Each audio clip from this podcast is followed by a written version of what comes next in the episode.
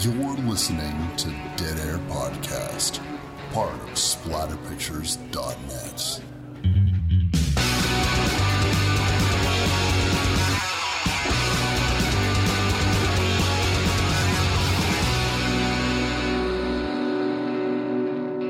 What's up, everybody? Wes, Dead Air Knife here with always. Typical Lydia. Today's show, we're going to be doing the 2012 Clown Killer Classic Stitches.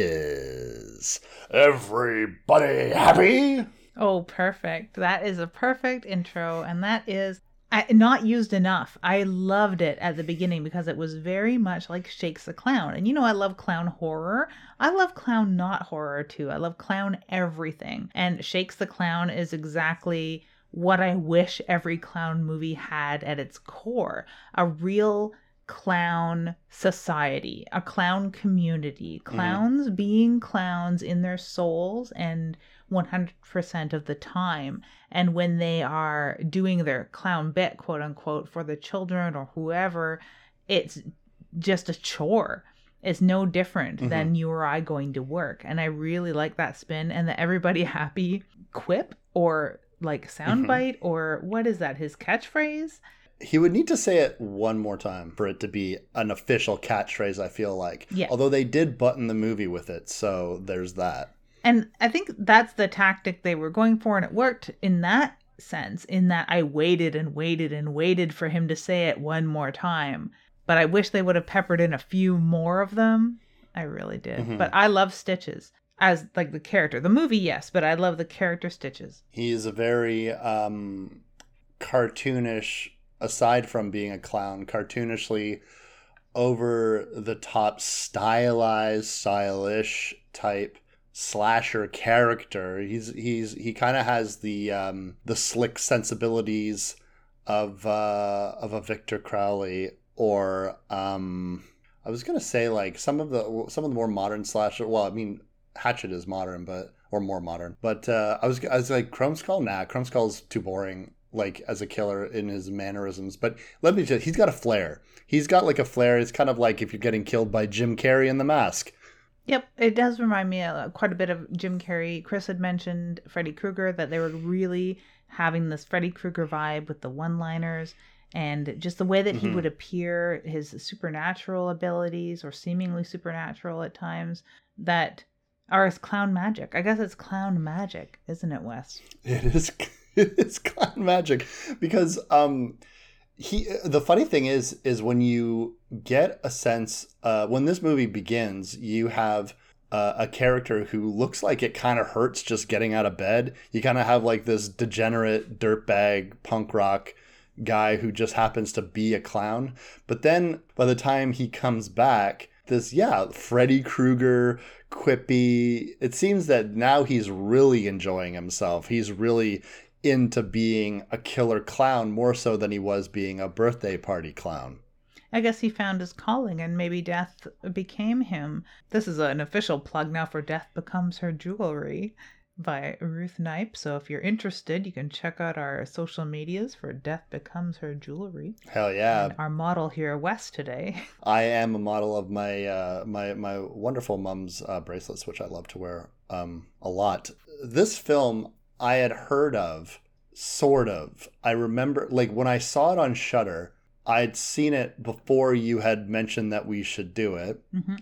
And when I saw the thumbnail, I was like, "Oh, Stitches! Yeah, I've heard of that movie," but I couldn't remember if I had heard of it from you. But you reminded me that this was a request from years ago. Yep, literally, this is how long it takes us to get to requests, folks, unless it's Thomas, because we usually jump on his request because he's Thomas. Yeah. But this request came in before I was married. Yeah, and uh, that's been, and you're coming up on an anniversary soon, so like it's been a while. I lived in a whole different house. You did live in a whole different house. when this request house. came in. I don't remember who it came in from. I don't fucking remember. And honestly, if you had told me that you had just come across this movie the other day and you're like, yeah, let's do this, I would have absolutely believed you because I have no recollection of this whatsoever. That's believable because it's been some time and we had been doing clown movies it was I think around the time of Clown Palooza or after or before it, and maybe this is what had given us the idea of do a bunch of clown movies, but we never did get to Stitches. And it was something that I wanted to get to, and then it fell off my radar entirely until it ended up on Shutter. So I'm really glad that it did. Now, this movie I wish I would have watched before, just because it's been that missing puzzle piece in all the clown movies. It fills in that space between Shakes the Clown and Captain Spaulding somehow. That and Clown, because in in Clown he's a very reluctant uh, clown. Of course, it's the werewolf movie um, that isn't a werewolf movie. So it's somebody who has been cursed and is reluctantly in the guise of this killer clown. And take that sort of look of a very decrepit undead ish and scary clown that's shot so very well and then mix it with like this uh, kind of meatballs sort of comedy that you get out of shakes the clown with the crassness of captain spaulding that you're going to talk about shit and piss and puke and banging and fucking chicks and tits and all that stuff. So you're going to get that fun, really crude humor, and it's Irish. So it's doubly crude. More like Dublin crude. oh, uh, you would make a great clown, sir. I'm too big. Like I feel like if if children, I'm huge to other adults. I only imagine I look like the the elephants from Lord of the Rings to children. So uh, I, complete with the wooliness, but I, I don't know. Like I feel like I would terrify children.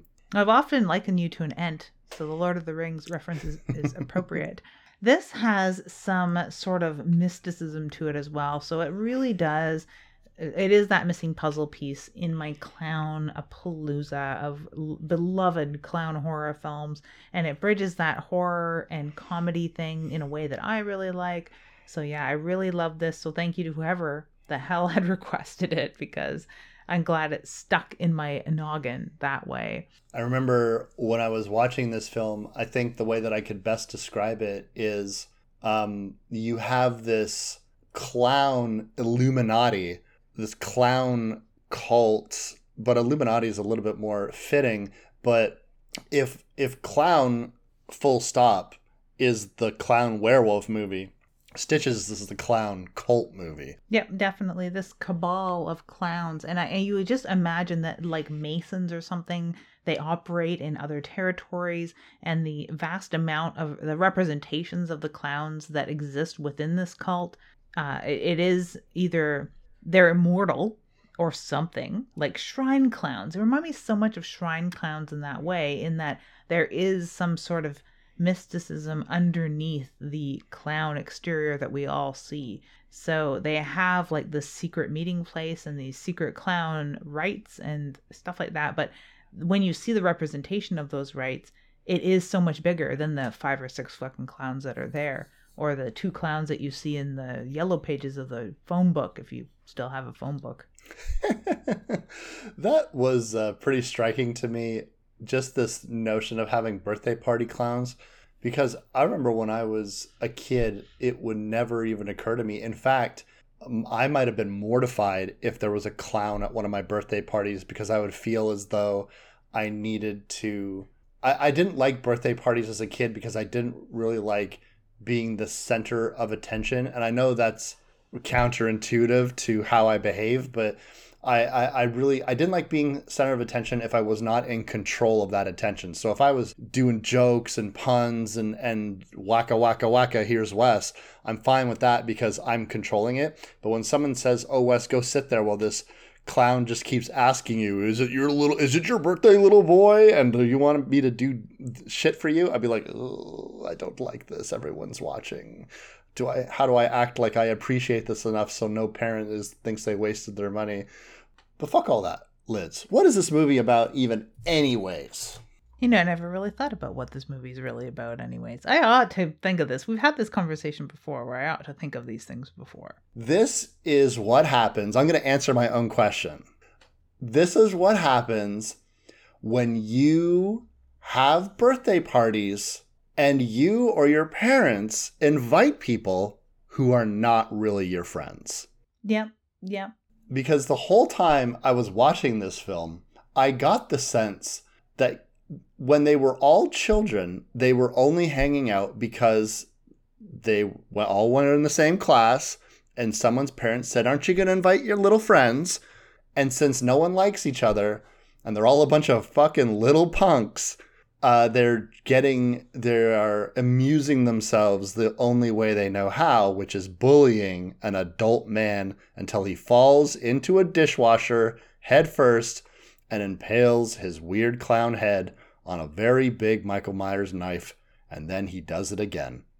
I really like the setup of all of that because it is like the mom's just a harried mom and she's trying to have this birthday party for whatever reason. It doesn't seem the kid really wants it to be a birthday party because, yeah, none of these kids really know one another. And if there is any like moral to the beginning of this story, it's like, don't be a dick. These kids are dicks. These kids are horrible, off the hook dicks. They're dicks to this clown, they're dicks to one another. They're they're horrible, horrible children that need hmm. some supervision. But what is their supervision doing? Leaving a knife in the dishwasher with the blade pointing up. That's what she's doing. um, it's pretty funny. Uh, old Stitches doesn't want to be there in the first place. He's he had to stop getting laid long enough to uh, to like go and do this children's birthday party, and when he eventually dies because a, a young Vinny is going to tie his shoelaces together and he's going to trip and everyone has their own little thing. Like everyone gives the the clown a hard time with his attempted ventriloquist dummy with with uh, his balloon animals. You know they want dinosaurs. He doesn't know how to make dinosaurs. You know people just start throwing shit at him saying mean shit doing all this kind of crap and so already it's like not a very good time. And and by the way he gets murdered or not murdered i suppose the death is accidental. You could probably argue manslaughter probably manslaughter. Yep. Although i would say the finishing blow first of all ladies and gentlemen i am not a doctor. I'm not i'm going to put i have no medical license whatsoever. But if you have a large butcher knife in your head don't pull it out. Leave the knife in. Let the doctors do that go to the hospital. If you're there, stranger things have happened. People have gotten huge implements into their brains and survived. Yep, trees, rebar. As long as you don't pull it out and then try to for revenge against a nine-year-old, uh, try to kill him and then slip on your own blood, and then the knife goes right into his brain. This movie is bloody as fuck. Yeah, and I didn't expect that. And it's not because it's a clown movie. I've definitely been proven that clown movies can be terrifying. Uh, nod to Terrifier, which is basically a clown fucking movie and is so gory that yeah, I only recommend it kind of sparingly because it mm-hmm. is basically an extreme horror film at, at its at its root, at its core.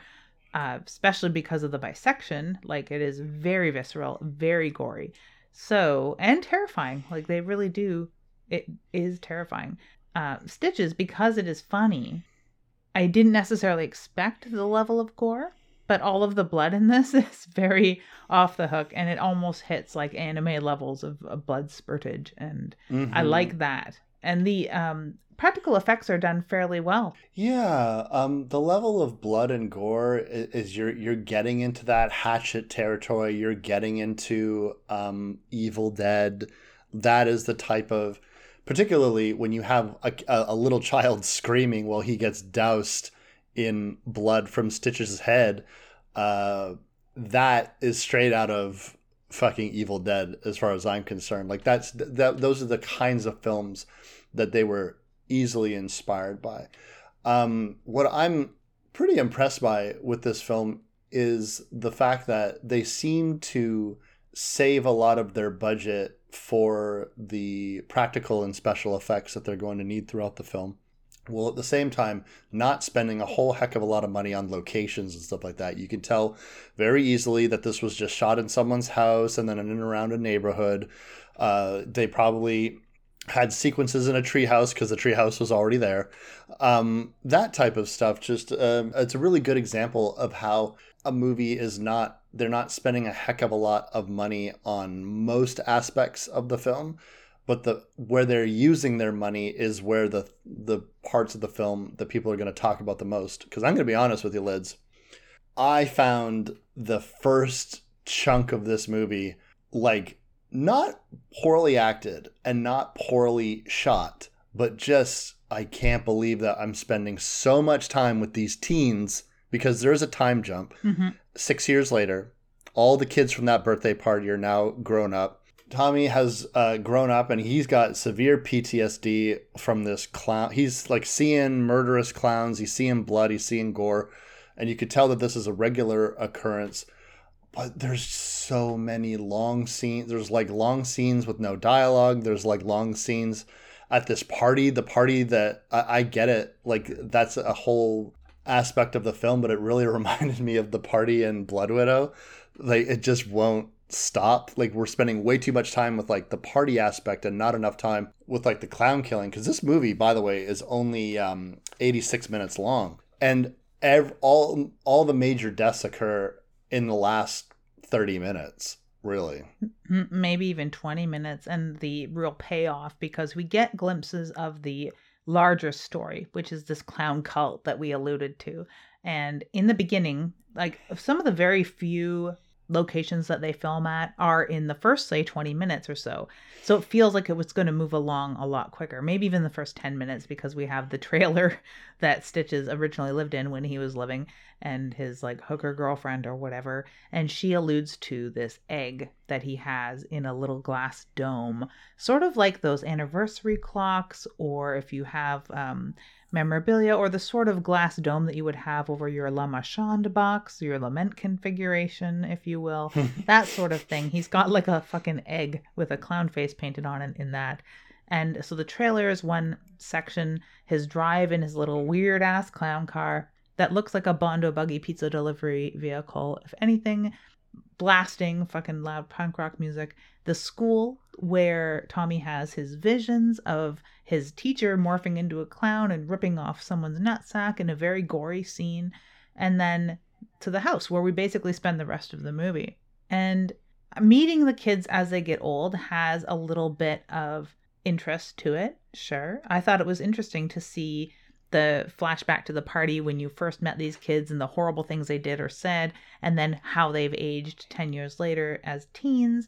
Especially Bulger, which I really enjoyed. He is fabulous and he is the bigger uh, comedy relief throughout this film and someone that we can actually relate to more so than Tommy, who we can all kind of relate to to a certain degree, or at least have sympathy for with his very uh, progressed post traumatic stress disorder with a mother who seems to be very understanding, but also leaves him alone a lot into his own devices and his medications. So she's sort of relying on all of those things for him to hold it together, which he's fucking not. He is definitely suffering deeply. So when all of his friends decide to have a party, you know it's going to be a bad idea. It's going to be a bad idea uh, socially for him, psychologically for him. All of these things are bad. And we all know that a 10 year anniversary of anything is bad in a horror film. Stitches is definitely going to come back. We just know it.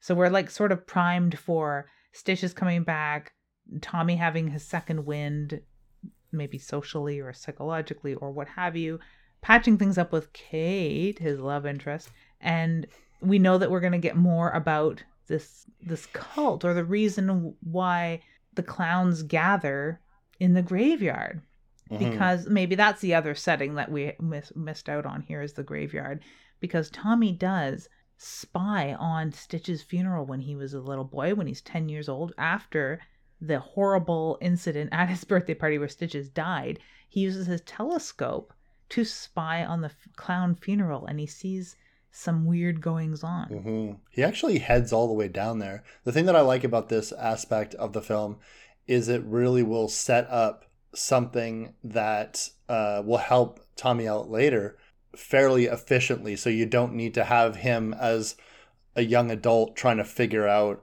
this clown's Achilles heel, as it were. But it also, I was trying to imagine what that would be like as a little kid. Is you're spying on this weird clown funeral, and then you go there, and there's just six or seven old timey looking clowns cackling and laughing at you and and you've gone under into this crypt with a bunch of eggs and an old clown statue and i was it comes off as a fever dream like something like that they would be uh, like they're in the tunnels of dr satan or something yeah. like that um and i wonder if you know he would grow up and wonder did i dream that was that even real uh, you know, after all those years, it would be hard to sort of keep your head straight, particularly if you're having vivid um, hallucinations about clowns and murders and scary shit like that. But I did like that aspect of the story, and it was something I didn't really see coming. I thought when I'd read the description of the film, it would just be a bit more like uh, an EC Comics issue where they don't really explain why somebody comes back to life, but just revenge. Just you, you killed you, you killed somebody and then they come back and and then they kill you as a rotten corpse or something like that. But no, Stitches comes back, f- clown magic, and immediately starts stalking older Tommy and his friends who are having a party. Thankfully, all this is happening in in Dublin style, just within a stone's throw of each other. It's such a small Ireland is such a small place, and he like Tommy lives here, the graveyard's here, Kate lives there. I bet you it takes 15 minutes to walk to the high school. That's the type of shit we're dealing with. Yeah, he definitely bikes to the school and always has. So it's mm-hmm. like super close and very convenient for us because you can actually not only a stone throw, you can see these things through a crummy little telescope. so yeah, super handy for spying and for storytelling. The thing though, like you said, we do spend a lot of times with just these teens and just talking and boring, which is surprising because as we've described it, there's like lots of moving parts, there's lots of backstory, there's lots of interesting things going on in this movie. But then in the high school and leading up to the party and the party scene, it is a lot like Blood Widow, where it's just like, oh my God, get on with this. Are we going to have these 10 kids at this party? Is that what this is going to be? Luckily, it turns into a bit of a house wrecker.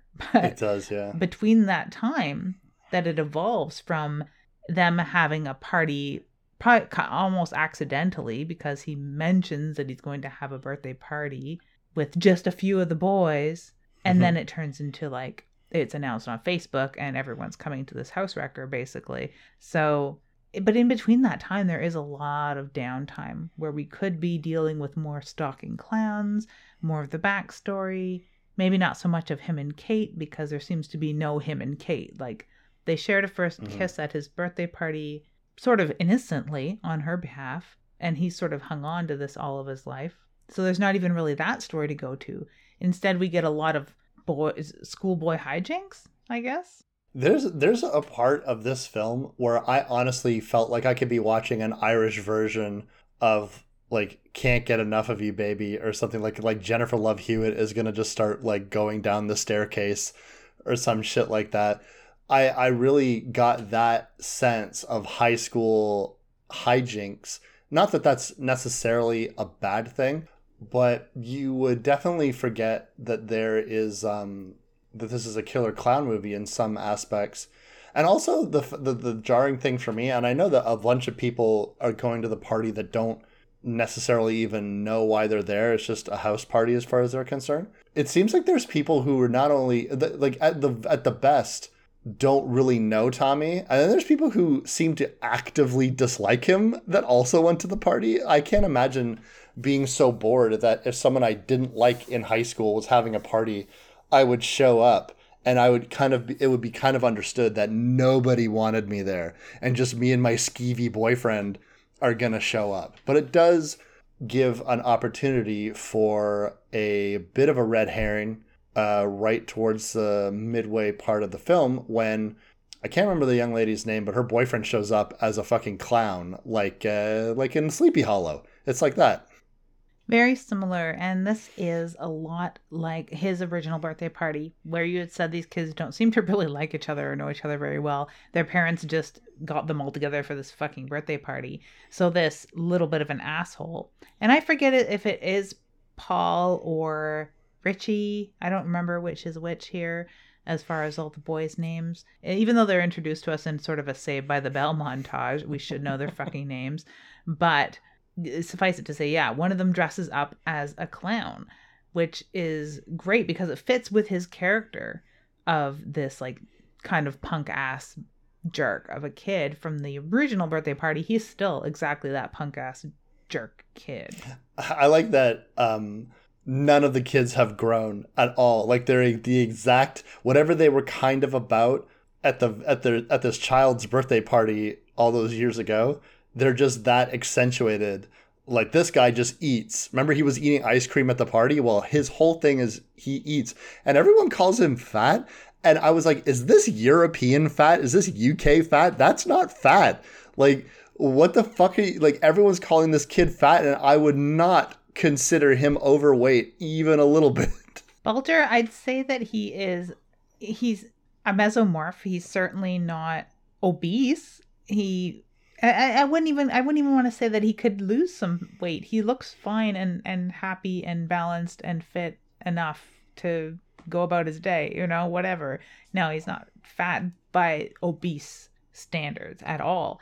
And anyone can like food and it works in a character whether you have a little extra pounds on you or not enough pounds on you. Ectomorphs that overeat is another trope used just as heavily. So I really like his character, though. It's his personality and his fashion sense and his yes. one liners that I just adore about that particular character. And it's Paul. Now that I look at Wikipedia, thank you, Wikipedia, for setting me straight. Paul that is dressed as a clown. And he is gotcha. a, a skinny street tough punk who fits that particular character as well. They have that real cast of like Irish near do well sort of thing going on mm-hmm. within all of these different teens. It's a really shitty Saved by the Bell, actually. or Saved by the Bell since uh, they were all poor. Yeah. Because I think poverty has a bit, except for Tommy. Tommy actually has a very nice, his mother has a very nice house at the very least. Yeah, no, he seems to be well off, and that's part of the sort of abrasion between some of these kids. Like Paul, probably, if you read between the lines, his character dislikes Tommy because of that rift economically. And then the other boyfriend, the other skinny tall guy, who is not a punk by any means, it definitely comes from older money and has a lot more money than Tommy because he makes a lot of very posh, shitty, snide remarks. And you can see those like economic things, but they don't really play on them too heavily because all in all, it's like this these kids are here to interject com- comedic one liners mm-hmm. while or before they all get slaughtered by Stitches, yeah. who is stalking the property by this point. He has come back and mm-hmm. he has like reborn out of his grave site. I guess because it's a 10 year anniversary. There's no real reason necessarily, is it? Um, I don't think so either. I think that it's probably you could get the sense that perhaps the clown Illuminati did it. They brought him back. Um, they thought it was time for him to get his revenge, or perhaps in the spirit world he has to get his revenge. It has it probably has a lot to do with the egg with his makeup on it itself. Um, but it's really hard to say. But what we do know for sure is once Stitches gets to the party and is done slinking around, the first person he ends up killing is his doppelganger. And I thought perhaps he Paul would be spared because it would almost be, oh, a fellow clown, I'll let you live. Like I thought it would be that mentality, but I don't know if Stitches would kill anybody, even someone who was an actual clown, or I don't know if he can sense, he's got clown senses, he can tell that you're not sworn in, as it were.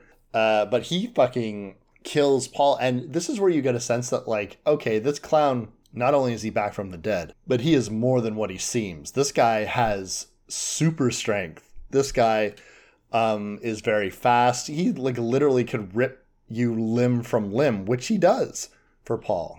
And it's also our initiation to how gory this is going to get. Sure, we had some bollocks ripped asunder, but we've also mm-hmm. had like some sort of cutaway scenes, and we've had a knife through the eye and stuff, and, and blood spurting all over but not quite the let's tear it off and play with the set piece mm-hmm. as we did with with Paul. It was quite gory, and it gets worse from there too, which I really did like that way. We have the teen that likes to eat so much, Bulger, getting his brain scooped out as ice cream. And this is where it almost hits brain dead or dead alive levels of crazy gore. It's not quite as gory or bloody, of course, as one of the reigning kings of gore and physical fucking effects, but it's getting there with this particular scene.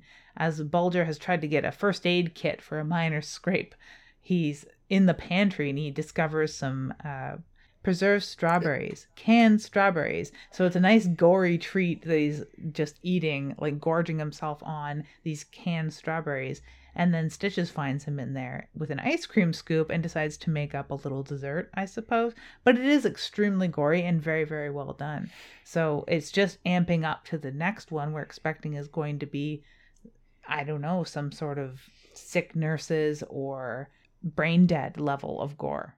The the ice cream scoop brains is where it was entering killer clowns from outer space territory to me, in which it, it was the most clown themed death so far. Because if you're talking about, oh, he ripped Paul limb from limb and then he uh, field goal kicked his head right off of his fucking shoulders and then the head went into the, the lake, the nearby water. I was like, yeah, anybody could do that. Jason Voorhees could do that. But the second you have a guy using a can opener and then an ice cream scoop to put like spherical chunks of brain in a bowl and then drip blood all over it like it's some kind of icing or uh, or ice cream sauce uh, fudge. Um, that's when you're in like killer clowns territory to me. That movie's not this gory at by, by all means but it's not only were they alien killer clowns they were also killing you with clown things. So it's all clown centric murders we're still going to get balloon animals somehow. So I'm glad that we get to clown centric murders, even though it, at this point I'm just I, I'm just in love with the idea of this possessed come back from the dead clown stalking these teens, mm-hmm. especially because a lot of them aren't very likable. They're all in the same house, and he just seems to be killing them whether they were mean to him or not, like he will basically kill anyone that's in his way, honestly. Mm-hmm. But he's focused on the ones that were cruel at the party, while our pal Tommy has had a little bit of a panic attack and yeah. has hightailed it to his safe space, which is basically his treehouse, and he's overlooking the party from a safe, quiet place where, you know, he's probably dealt with this for the last 10 years, you know, knowing that none of these kids are really good to be around, whether he likes them or not, or they like him or not, doesn't even enter the equation. It's best to just stay away from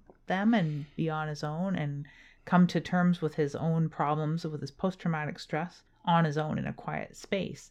So he is kind of removed from the scene at this time, even though we know ultimately, like any slasher story like this, it's based on revenge. That's where Stitches is going to gravitate. But for now, we have that distance, which is handy. Yeah, he gets uh, his one-on-one moment with uh, Kate, who his it's his. I don't know if she's like. There's a whole conversation about whether or not she's emo from like a weird teacher with very weird hair. She's his uh, gloomy crush. He stares at her. He says innocently and only one time with a telescope. But you know, I've been a perverted uh, teenager, a teenage boy. I know that he definitely looked at her more than once. I'm not saying he did anything, but he was still hoping that he could like see some titty. Let's be real. He was just trying to see some titty. I think that um, the moment that they have together is pretty sweet. I, I kind of feel like when they kind of try to do this this shit about um, crushes and like hooking up at a party and shit like that, reali- realizing that you know they should be together and shit. That's when it mostly reminds me of teen comedies. That's the the height of what those fucking movies are about right? Like that's the that would be the climax of a non-murder teen movie where there's a house party where you get to kiss the girl or you get to kiss the boy or whatever the fuck you want to kiss. Thankfully they don't spend too much time on this and while all this romance is going on because people are hooking up left right and center you know you got like the photographer kids hooking up with like somebody and uh, you know Vinny is hooking up with the girl. the girl that he like ends up like hooking up with looks very similar to Paul's girlfriend to the point in which I was like not entirely sure who was who. And that comes into play later when the next person to die I literally thought was Tommy. I was like, wait, what? Wh- Like, what? The balloon animal death? I thought that was Tommy. I could not fucking tell those two boys apart. Oh man, yeah, yeah. Getting your your guts ripped out and turned into a balloon animal while you watch. That's great. That's a very clowny death. And they've sort of evened out the pace by this point in the film too, uh-huh. because we've done with all those clunky bits. Getting ready for the party and decorating. Who gives a shit? Who's coming to the party? Who gives a shit? They could have really cut from at the school, someone's posting it on Facebook, to the the people showing up that he doesn't really know very well. you should you could cut that. But of course, like you said, it's a really tight runtime of under 90 minutes and you don't want to really lose that 15 minute of, of clunky pacing. But the pacing at this point is not bad because we've established that Stitches is just tearing his way through these kids one by one. Mhm. We don't have a lot of time left, really, so he's going to have to kill one or two more Mhm. girls now. He's killed off most of the boys except Tommy. And so he's going to turn his attention to the girls. Yeah, oh, I, I'm pretty sure only one girl gets killed. There's a person that Vinny was sleeping with that is just not in the bed anymore, but did she get a death scene? I don't think so. It's just she's not there anymore. Someone gets knocked out and tossed aside on the other side of the bed. And so whether she dies or not is kind of like up for grabs. Yeah, but I'll tell you though, the the intestine balloon animal thing is cartoonish enough, but then they go ahead and he literally puts his inf- his inflator into the back of the guy's head and blows it up, and it, this is when it becomes like itchy and scratchy.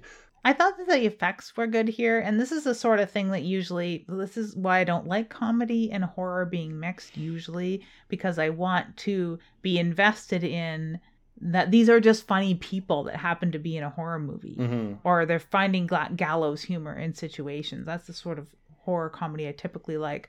But when it becomes foolish like this is usually where I pull back. But by this point I'm in for a penny in for a pound as they say Mm-hmm. and this head blowing up, especially when he's questioning what is going on with me or whatever he says. It's like, what are you doing? He doesn't quite understand how fucking crazy and cartoonish his head is. It is very much itchy and scratchy. That's what it reminded me of when I was watching it. I need to point out that when I was watching this film, I just had finished Thanksgiving dinner. It's Canadian Thanksgiving weekend, if you, if our listeners are curious, and uh, my family had just left. And I'm an introverted person, and so as much as I love my family and I had a good time, I'm very drained by the time everybody leaves, and I need to like recharge my batteries. And I thought to myself, I'm so fucking tired. I'm so fucking tired. I'm just gonna go to sleep and wake up early and then watch the movie and then do the show. And then, you know, my partner pointed out rightfully that I should not do that. I should watch the movie because I'm gonna oversleep and then I'm not gonna we're not gonna be able to record today. And I was like, okay. So what I did was is I took a, a wee trip to the convenience store and I grabbed like a bunch of like monsters and I like sat I sat there and I was like chugging like mango monster because it's my favorite flavor that you introduced me it's to. delicious. Um, it's so good.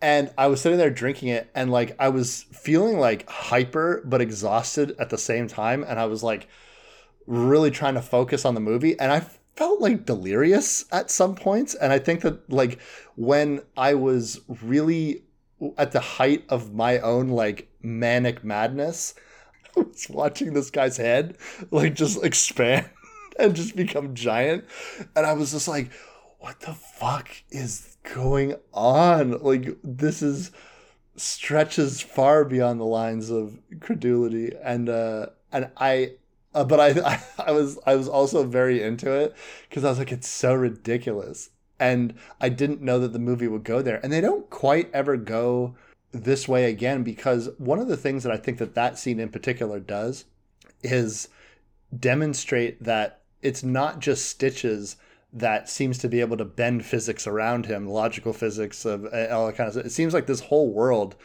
has like a cartoonish level of damage that humans can take, like like it's a, an episode of Itchy and Scratchy. Um, and his head full on explodes, and um, I like when this guy's uh, party hookup, she comes across his body, and you're just seeing like this whatever the fuck is left of him, And I would just be wondering, like, in if this was a real life scenario and you came across someone who you were literally just making out with, and you turn the corner and it looks as though they've been eaten by dogs and also their head exploded, what would you think fucking happened? Because this girl has no context for what possibly could have happened, right? No, no, and and the physics, like you say, of this show, I guess that harkens back to the initial injury when Stitches gets mm-hmm. the first knife through the eye, right through his head, mm-hmm. and he's up and standing mm-hmm. and sort of blubbering, but he's surviving it a lot better than you'd think like 90% of people would. So maybe that is mm-hmm. absolutely normal, that sort of like devastation yeah. happening to a person in this particular world. Or it's things that Stitches touches because of clown magic that have this sort of mm-hmm. like longevity because that kid would have been dead way before. Or even Bulger, while he's getting yeah. his brains scooped out, is at the beginning of it somewhat coherent. Um, I think someone would have mm-hmm. passed out from shock or fright or whatever before that. But those things could be yeah. done. Like you can decapitate someone and punt their head into a pool in real life if you so chose. You can scoop brains out sort of like they did and, and make an ice cream parfait. You can probably tie up intestines into balloon animals. You can like these things are all sort of possible, but yeah, the ex- mm-hmm. the expanding head totally cartoonish. But we go from there to Tombs of the Blind Dead. It was the chick that died next, correct? Not Kate, but yeah, the uh, the mouthy chick. What I kind of like about that is this also kind of demonstrates that Stitches is uh, not only is he back from the dead, but he's you know hardier than ever because you think that he's going to get the drop on this girl, but she fights back by giving her him a heel in her in his neck, which is quite good. I always do like some heel trauma, whether it's a, a high heel in the eye, a high heel in the anything. I, I do enjoy some high heel trauma. I think everybody does because we see it so rarely. Yeah, and and high heels um are so menacing on their own. Like I find, like I, I, find if I see somebody wearing heels, the higher the heel, the more threatening they look to me. where, I, where, I, think, oh man, like they have like knives on the bottom of their feet. Essentially, they could like kill me with yeah, that. True stiletto. But he gets back at her by um, plunging a, an umbrella into her head, and this is another mm-hmm. kind of cartoonish thing that is not very realistic on one hand, but it's not quite as cartoonish as the uh, inflated head either. But it reminds me of I think it's in the anime Other where someone else gets a umbrella through them and then it's opened and it explodes the body. Yeah, um, that happens. the The umbrella goes to the young lady's throat in another. Uh, this one goes to the, the back of her eye. I loved actually uh, of all the deaths, I actually thought this one was the prettiest in terms of the umbrella opening and then the blood just splattering everywhere. Mm-hmm. I wanted to ask you, what did you think of the CGI? Did you think it was? Do you think that it would have been better if they tried to not use it, or did it not bother you, or how are you feeling on it? It didn't bother me because they blended it so very well that I mean, it's any of the physical effects that they're using, they're using good camera work alongside it, so it's they're getting this sort of rainy sort of feel to a lot of their shots. Mm-hmm. So blending the, the CG that they do in with it and using it as as sparsely as they do, I it, well I think they do because I'm no expert as far as discerning one from the other all of the time. But yeah, no, I loved it. I thought it was fine. It was really fine and called for when it was called for. Mm-hmm. mm-hmm. Um, I always find it interesting, like like uh, when you're looking at CGI in 2012, even uh, you know, uh, I, I'm always of two minds about it. I can never quite figure out if I would rather they didn't bother with the CGI because it always pulls me out of it. I suppose, like in the grand scheme of things, it all looks fake, right? Whether it's practical or whether it's digital. And they were definitely going for a mood with these kills, particularly at this point. Uh, I wish that. Um, uh, I guess I just wish that they used less of like lingering CGI shots. Yeah. Uh, there's there's one scene a little bit later with like bubbles where I was like, man, that does not look good. They probably could have just left that out. But um, yeah, but uh, this is where in the plot where pretty much people are figuring out that something is definitely wrong. Like speaking of Nightmare on Elm Street, there's a little bit of Freddy's revenge moment in this where Stitches breaks through the window and he delivers his catchphrase of, you know, everybody happy? Um it's a little bit of like Freddy at the pool party, like you're all my children now. Very much so. I mean, and we've been waiting now at this point because the party's pretty big and the party's still going. It's not super duper loud. That you should be having some body discovery by this point. There's moments in this movie where I definitely thought, "Oh, did is the party's got to be over? Like there's no music playing there's nobody around. And then you realize oh they're just in like a whole other section of the house where there's still like 20 kids here. Mm-hmm. so you know that there's that. But i definitely thought they were doing that thing where there was a lot there was like you know 50 60 people at this party music bumping everyone was having a good time and then the next time you're in there you have characters like stalking around with knives and you think the next person you're going to see is stitches because there's nobody left alive in the house and sure enough um nope the whole party is still there it's just we're just filming in such a way that it looked like the party was dead. Because at this point, Tommy, he's gotten Vinny on it. Vinny had hooked up with a lady and like narrowly escaped uh, you definitely thought uh, that Vinny was going to die because I just assumed he was going to die. I, I feel as though when you're watching a slasher type horror movie, you get in your mind, this is going to be a final boy movie. They definitely do that. But then you're like, mm, they're probably not going to kill Kate, but they're probably going to kill everybody mm-hmm. else. Uh, this movie like was really dark. They could do like what Blood Widow did, and just like everyone gets fucking killed, Definitely. which is very cool. I, I don't mean to keep comparing this movie to Blood Widow, but there was just a lot that kind of reminded me of the in terms of the pacing and shit. No offense to Blood Widow. It's just, you know, if you saw Blood Widow, you get it. At this juncture though, you have people survive trying to survive Stitches and it seems like the house has been divided up because there's still people that are still having a party, but you'd never know that. It's almost like they're taking place in two different houses. And I'm sure there's people that still think he's Paul. That's the craziest thing. Why is it that some people genuinely think that Stitches is Paul. They don't look anything. Forget the fact that like the hair, makeup, and clothing are completely fucking different. One is clearly a slightly overweight older gentleman, and another is a teenage boy. Why would you like? Okay, so like, Liz, if you dressed up like a clown and you were like trying to play a prank on me, like, look at me, Wes, I'm a clown and I'd be like, "Oh, lids, that's you." If some fucking dirty old man with like a ten o'clock shadow and a fucking missing eye lumbered towards me, I wouldn't just be like, "Oh, Lydia, what are you doing here? Just take off that clown costume already." It's not the fucking same. At least in Halloween, it made sense that fucking PJ Soles didn't know who the fuck she was talking to because it was the same stupid like Michael Myers was trying to look like somebody else. This like Stitches is yeah. making no attempt to look like Paul. and yet people are just not like, at all and they were dressed up as very different clowns very very different clowns and body size and shape let alone voice i mean yeah all of these things it's definitely not Paul, even if at a distance.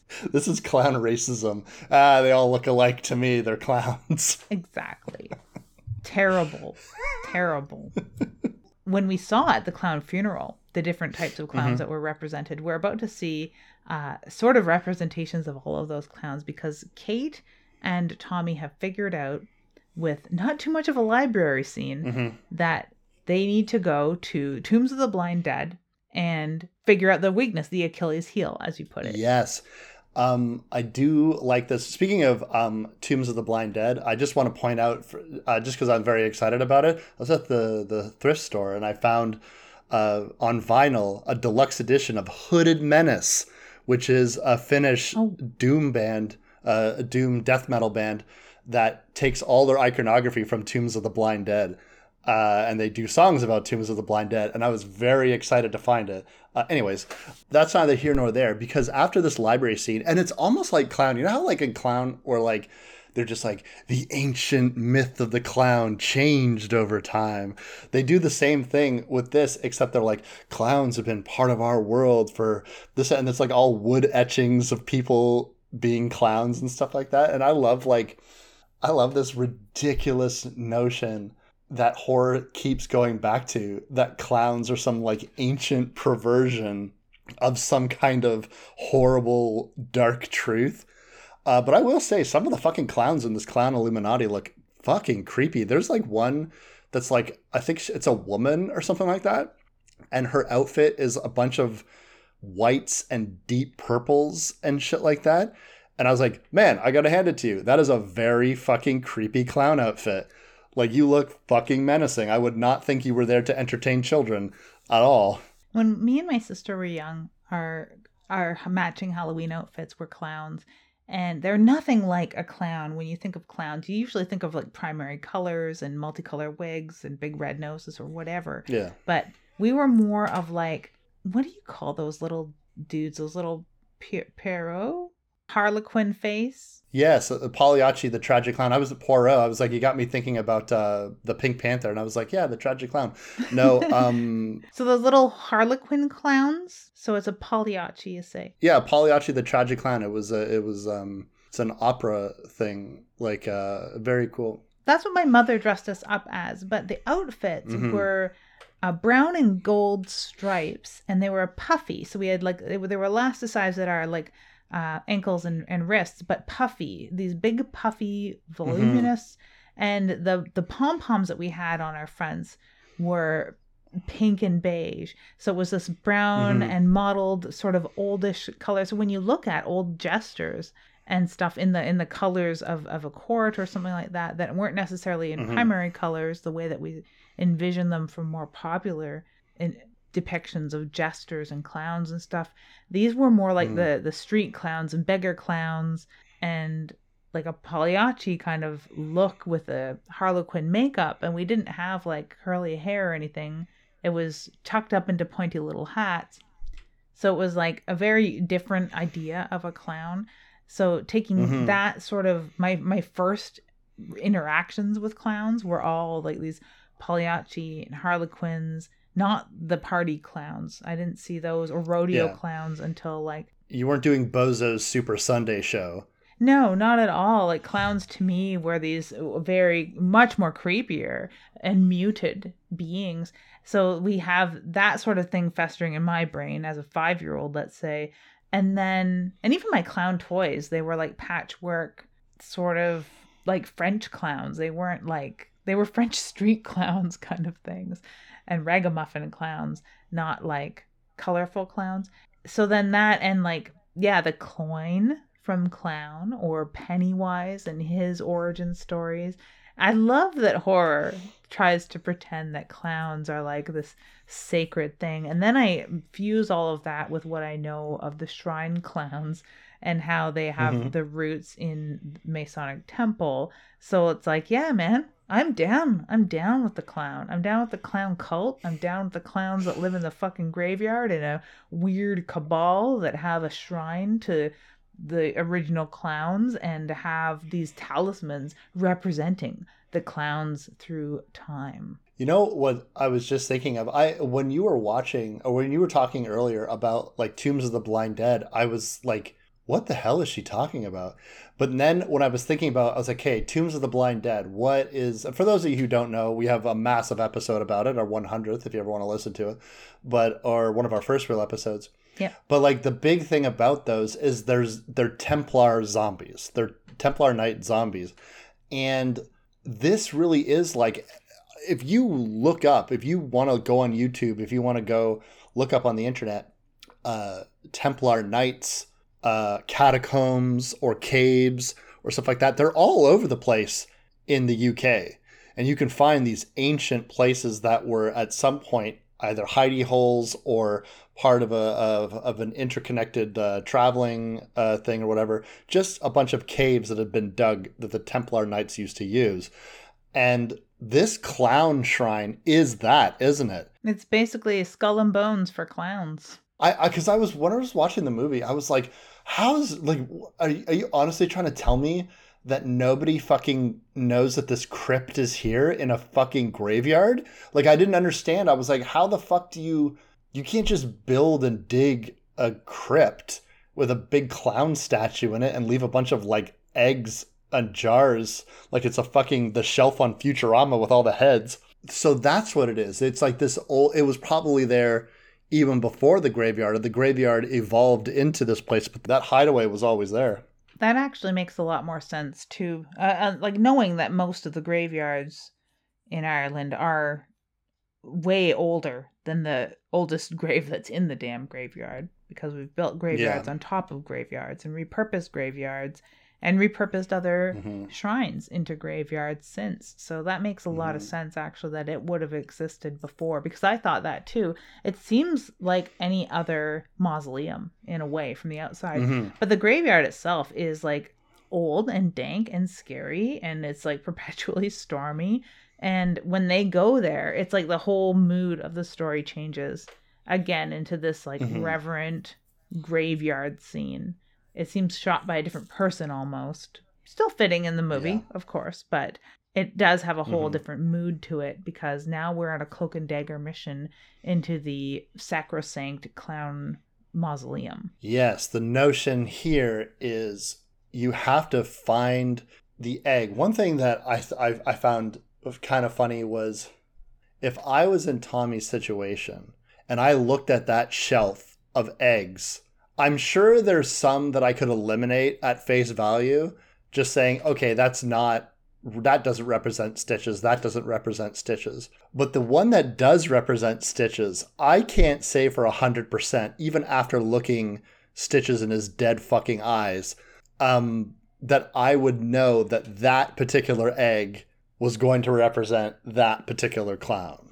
No, and when he saw it in real life, it was from a distance. He was young. It was dark. There's no way he could have like imprinted on his memory what that looked like exactly. And yeah, it doesn't really look like him at all. And it doesn't fucking say stitches on the back. Or uh, I don't think they have nameplates on these like Yeah. little little stands that they have. These little curio protector glass globe things, like these bells Mhm. that they have them under. So I don't think there would be any way. And part of me, even though I don't believe this, honestly, to my clown friends out there, I don't believe all clowns are evil. I don't even believe most clowns are evil. I don't think really honestly any clowns are evil. But there are those Mhm. that do. So if you think all clowns are Yes. evil, you could have just fucking smashed all those eggs. Who cares about the clowns? Just smash them all. Because if any one of those clowns is living unnaturally, you could only assume that they're up to no good. I would assume they're up to no good because the one clown that I have met that is being kept alive via a magical egg, which is a buck wild sentence to say, I would just assume that all the clowns that are back, but you know, I definitely get a sense from some of the clowns that the clown and Illuminati are like keepers of ancient wisdom. Like you would discover them deep within a library, and they would just be like some sort of like glowing soothsayer of clown knowledge, whatever whatever that would mean. How many people you can actually fit in a clown car? How many handkerchiefs and where do they go? Those sorts of important things. Yeah, exactly. A lot of mystical clown secrets. The moment in which they get this egg is short lived because old Stitches is going to be right on their tails. Of course, because he has clown magic and he is super strong and super swift and he knows what they're up to, of course. Like anyone that has an Achilles heel, you know exactly where it is. So, yeah. And he, he does stop them, but you know that it, this is short lived as well. Stitch's comeuppance. The one thing I wanted to mention that we kind of glossed over that I genuinely it was uh, again I don't know if it was like the two monsters I was slamming to to keep me awake not because I thought the movie was boring but it was just I was tired. Um, the fucking chase scene on the bicycles, like that shit made me laugh so hard when you Stitches is after Kate and Tommy. They both have you know but proper bikes and the only thing he can find is a tricycle and so you're immediately like I immediately had this vision of like pathetically with your knees up by your ears, like trying to like I, I, like tricycle forward to get to where you needed to go. And I instantly had this thought where I was just like, if if you're gonna ride the tricycle, you it would be faster just to run after them on foot Yeah. because that tricycle is gonna be way more pr- trouble than it's worth. And then of course.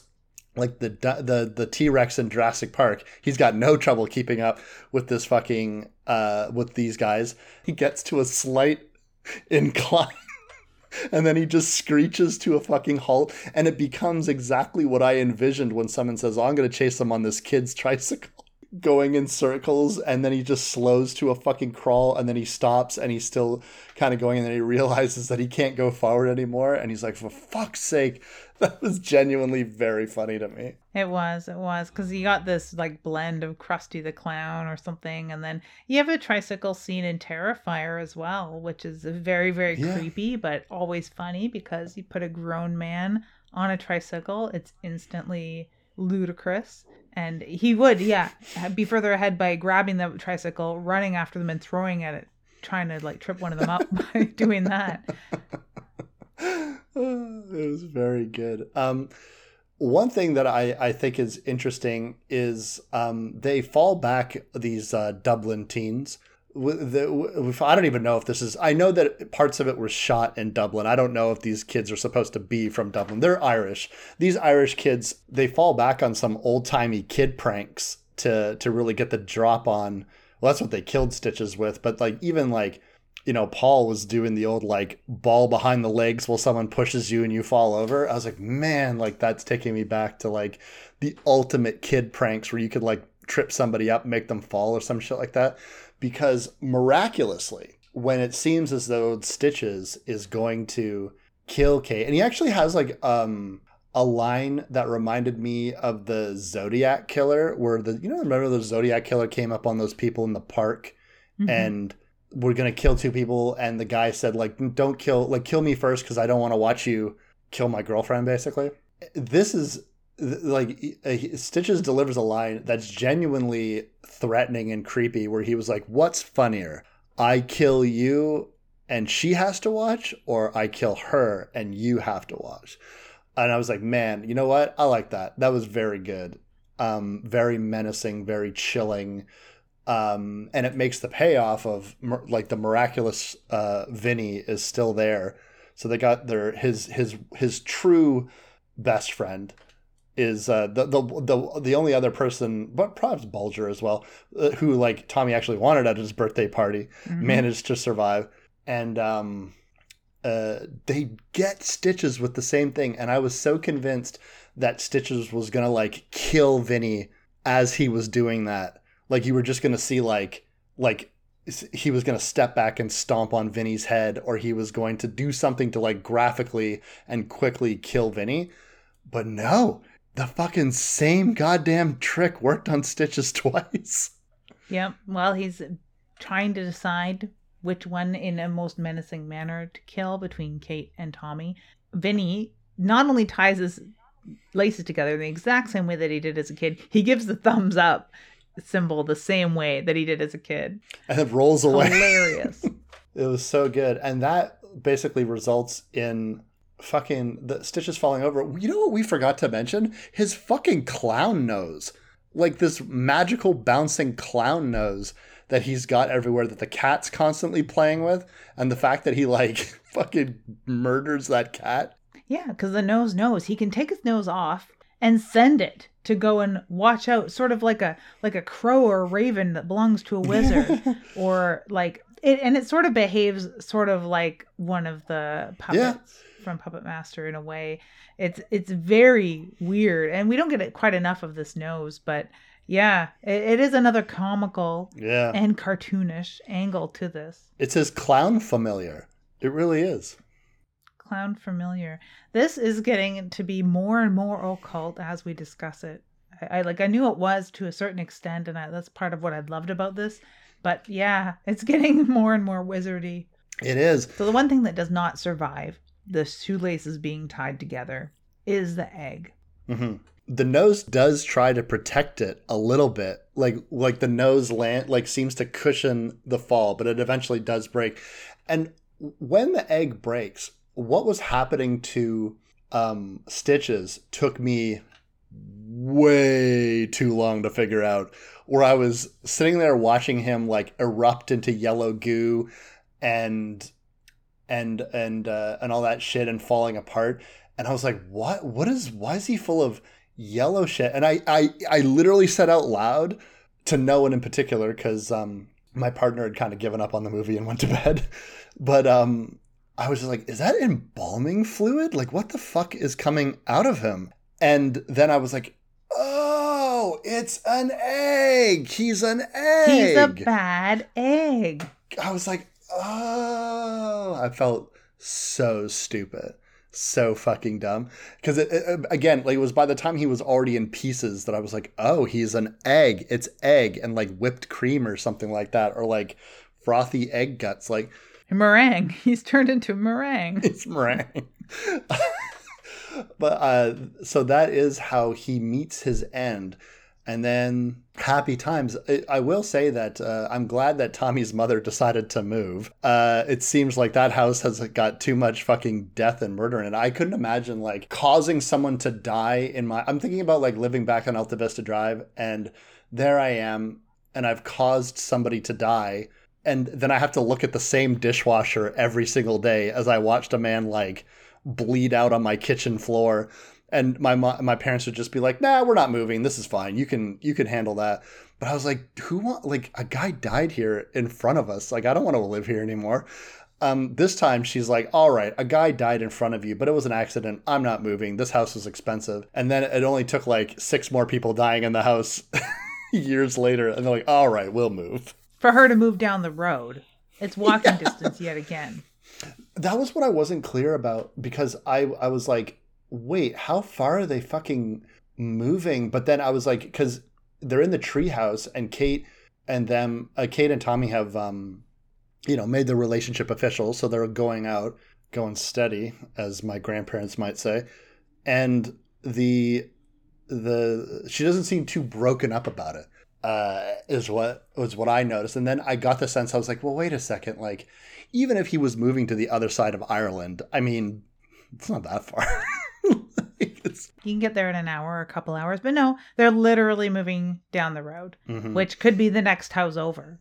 You know, yeah, because they're like not totally isolated in this area, but the the neighbors aren't apparent or right next door they're across the road or like a half kilometer away or something. Mm-hmm. So they're not moving very far, and he can still see the graveyard through his telescope mm-hmm. where they've moved. So he's safe, I suppose. But it's a little farther because uh, Kate does get him a brand new telescope. It's a nice one, it looks like. So that's very fun. Mm-hmm. He's not mm-hmm. going to have like that that nerdy little like ten year old boy telescope. He's going to have a big boy telescope that he can really see her titties with. Now it's good that he has a telescope to keep an eye on the graveyard. Why? You ask? Because deep underneath the graveyard in the catacombs of the clown cabal, the motley fool is slowly piecing together Stitch's egg. While getting a blowjob like it's a fucking National Lampoon's movie or like fucking Police Academy, I was like, what is this? I know, right? It does speak to a Stitches 2. So far, I have not seen any mention of a Stitches 2. I'd love to see a Stitches 2. I would watch Stitches 2. I don't care if it, you know, isn't like 100% of the same DNA here, but I would like to see a Stitches 2. I like Stitches. It reminds me a little bit of the um uh the Onryō particularly the, the, the very nasty revenge based uh, Japanese spirits. The thing that a lot of those Japanese ghost movies get wrong is the fact that those ghosts are reserved for specific acts of revenge. And when everyone that has wronged them in life has died, they will dissipate, they will move on to the uh, everlasting afterlife. So perhaps Stitches couldn't even be rested until everyone at that original kids' party was murdered, which means he's got three more to do Kate, mm-hmm. Vinny, Tommy. So I don't know if you could do a Stitches 2 without also bringing back all of those characters. I mean, they, they didn't explicitly say he was a revenge being spirit or whatever. He seems to just be but he seemed very single-minded when he was resurrected. He was resurrected in the graveyard, not far from where Tommy lived, and he seemed to only be interested in killing people that were associated with that original party. So I don't know, but there's work. There's more work for Stitches to do, so they could easily do a sequel if they wanted.